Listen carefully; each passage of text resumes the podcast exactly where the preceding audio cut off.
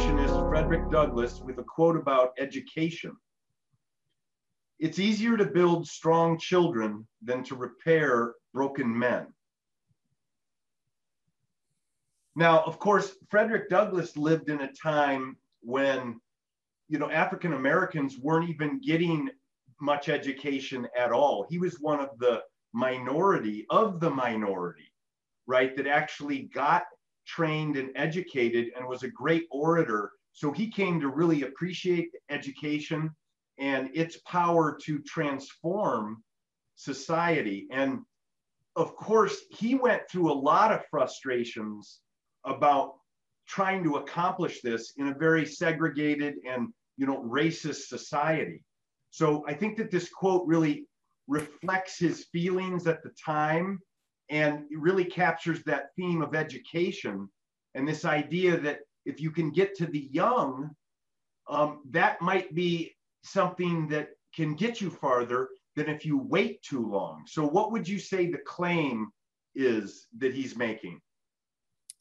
The claim, I think, is is about where do you want to invest your time if you want to improve yeah. the world through education. You only have so much energy and resources. And he's very clearly saying that you should focus on the children, um, presumably because with children, they're more adaptable, they're more flexible, they have less baggage. And so there's more of a possibility and potential for them to understand things in a way that's not discriminatory and not racist.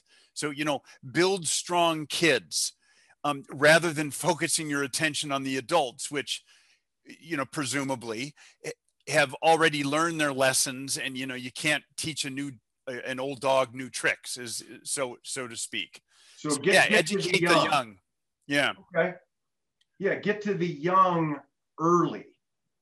Um, and you know thinking about the students how they'd react to a quote like this you know i think that what you're getting with students of course you know as adolescents is that they're having to you know follow rules in families and they have adults in their lives some of whom connect well with them and kind of empathize with them and understand what they're going through but there's also some adults that I'm sure that lots come into contact with that just, you know, don't seem like they care much about learning anymore. They might harbor some some prejudices or they might be very very you know hard to talk to at times because they're they're set in their ways right so maybe a a question you could ask to get things going is does anybody have anybody in their family who, you know, they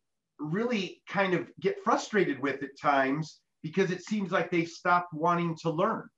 Yeah, and you got to be careful with this question because you don't, you know, want them talking about some of the things their parents might be telling them that might be embarrassing or whatever. But yeah, I think generally, you know, th- what are some things that you see with your parents or with authority figures that they're pretty rigid about?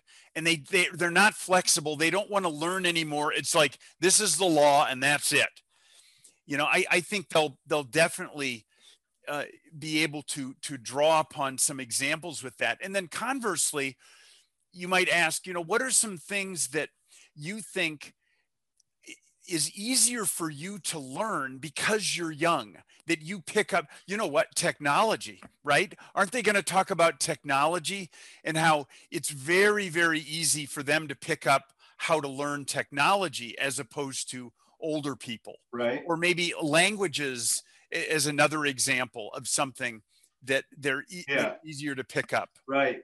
You know and a, a question just came to me that you could ask them just to get a reaction, which would be this Why is it, do you think that we ask you to go to school from the time you're four years old till you're 18? Why don't we just let you live at home mm-hmm. and do whatever you want to do and then start you off in school after 18 when you're a little bit older and maybe you're even more mature and ready to learn? Why is it that we we ask people to go to school when they're young?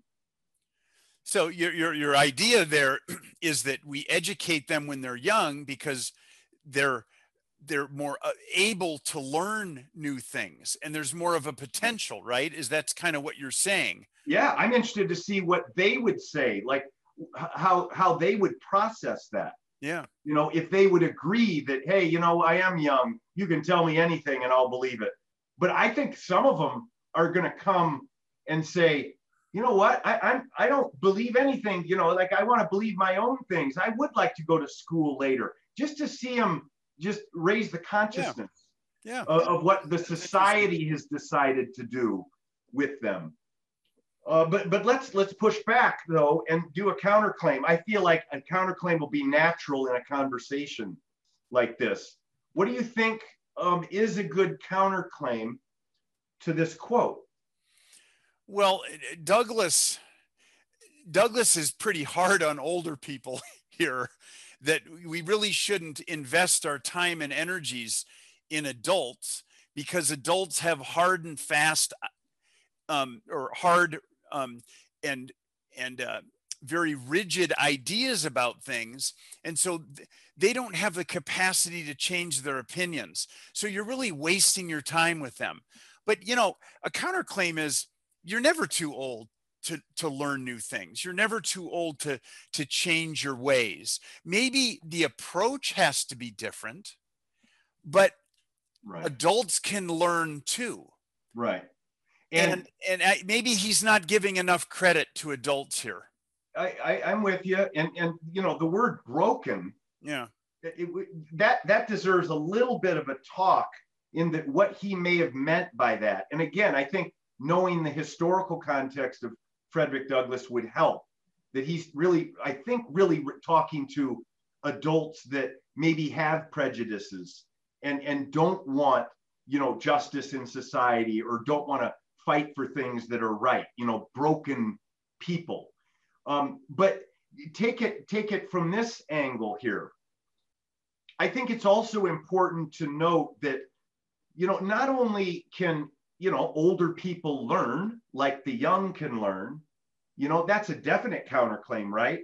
But also, uh, think of it more like convince, right? If you're going to try to change the world realistically, yeah, you know, educating the young is important. You know, I see Frederick Douglass's point with that. But the bottom line is the adults are the ones that have the wisdom, they have the experience, they have a lot of the money and the and power the influence right. and the power. So maybe you should be spending your time, yes, building the children, but also how do you convince adults? Right? Like, how do you get them to see your way? You know, you can say anything to a child and they'll believe you, right?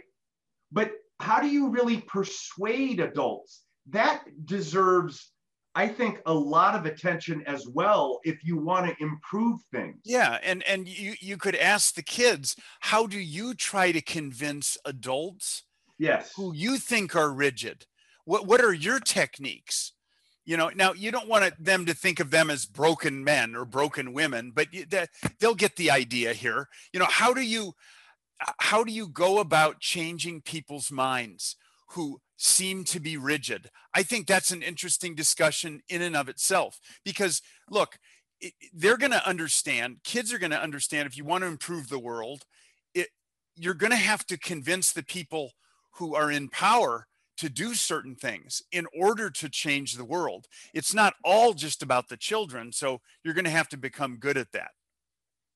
Yeah, I agree. This could this could really be a fruitful discussion, and I think that the students will have a lot to say about it because you know they really are the, the children that he's referring to in this quote. Mhm. and and you know that's where his priorities lie in in providing the opportunities for youth to to learn you know so i hope they'll appreciate frederick douglass because of that but there's also i think a really good counterclaim yeah in this idea that you can't give up on the adults and, and and I would definitely hope that out of this conversation they'd realize that everybody needs to change. For society to change, yeah everybody has to take part and participate. you need a, a, a full court press with it So here's an essential question we could ask to, to wrap up the conversation. What's the best way to improve the world? Okay, now again, it's going to depend on the, the age of the students, how you're going to want to handle this. But this is really, you know, a kind of a social justice question a little bit, or a, a reform question. And this idea of how you really approach the things in the world that you do not agree with, that you think should be made better. You know, where do you put priorities? Do, do you go to the youth? Do you educate them? Do you do you try to work with the systems and the structures and the institutions right. that we have in society to, to make things better? maybe and the to, simple way, simple way to say it is do you work with new ideas from the young yeah. or do you work with old ideas of the adults? And, and how do you prioritize those things? Because you can't yeah. do one or the other. It has to be a blend. That is going to be a really right. important important theme to to consider here. Well, yeah, you'll want to see it if they, they if they see it that way. If there has to be, you know, a blend. Um, but yeah, that that's it right there. I, I I really like the question, and I hope you enjoyed Frederick Douglass this week. Um, we'll have another conversation next week for sure. Make sure you make it to teachdifferent.com. Try out a, a few conversation kits that you can get for free that you can use in your classroom to get really, really good conversations going and take a look at the Teach Different Society as well. So that's it for this week. We will talk to you soon and take care. All right, take care.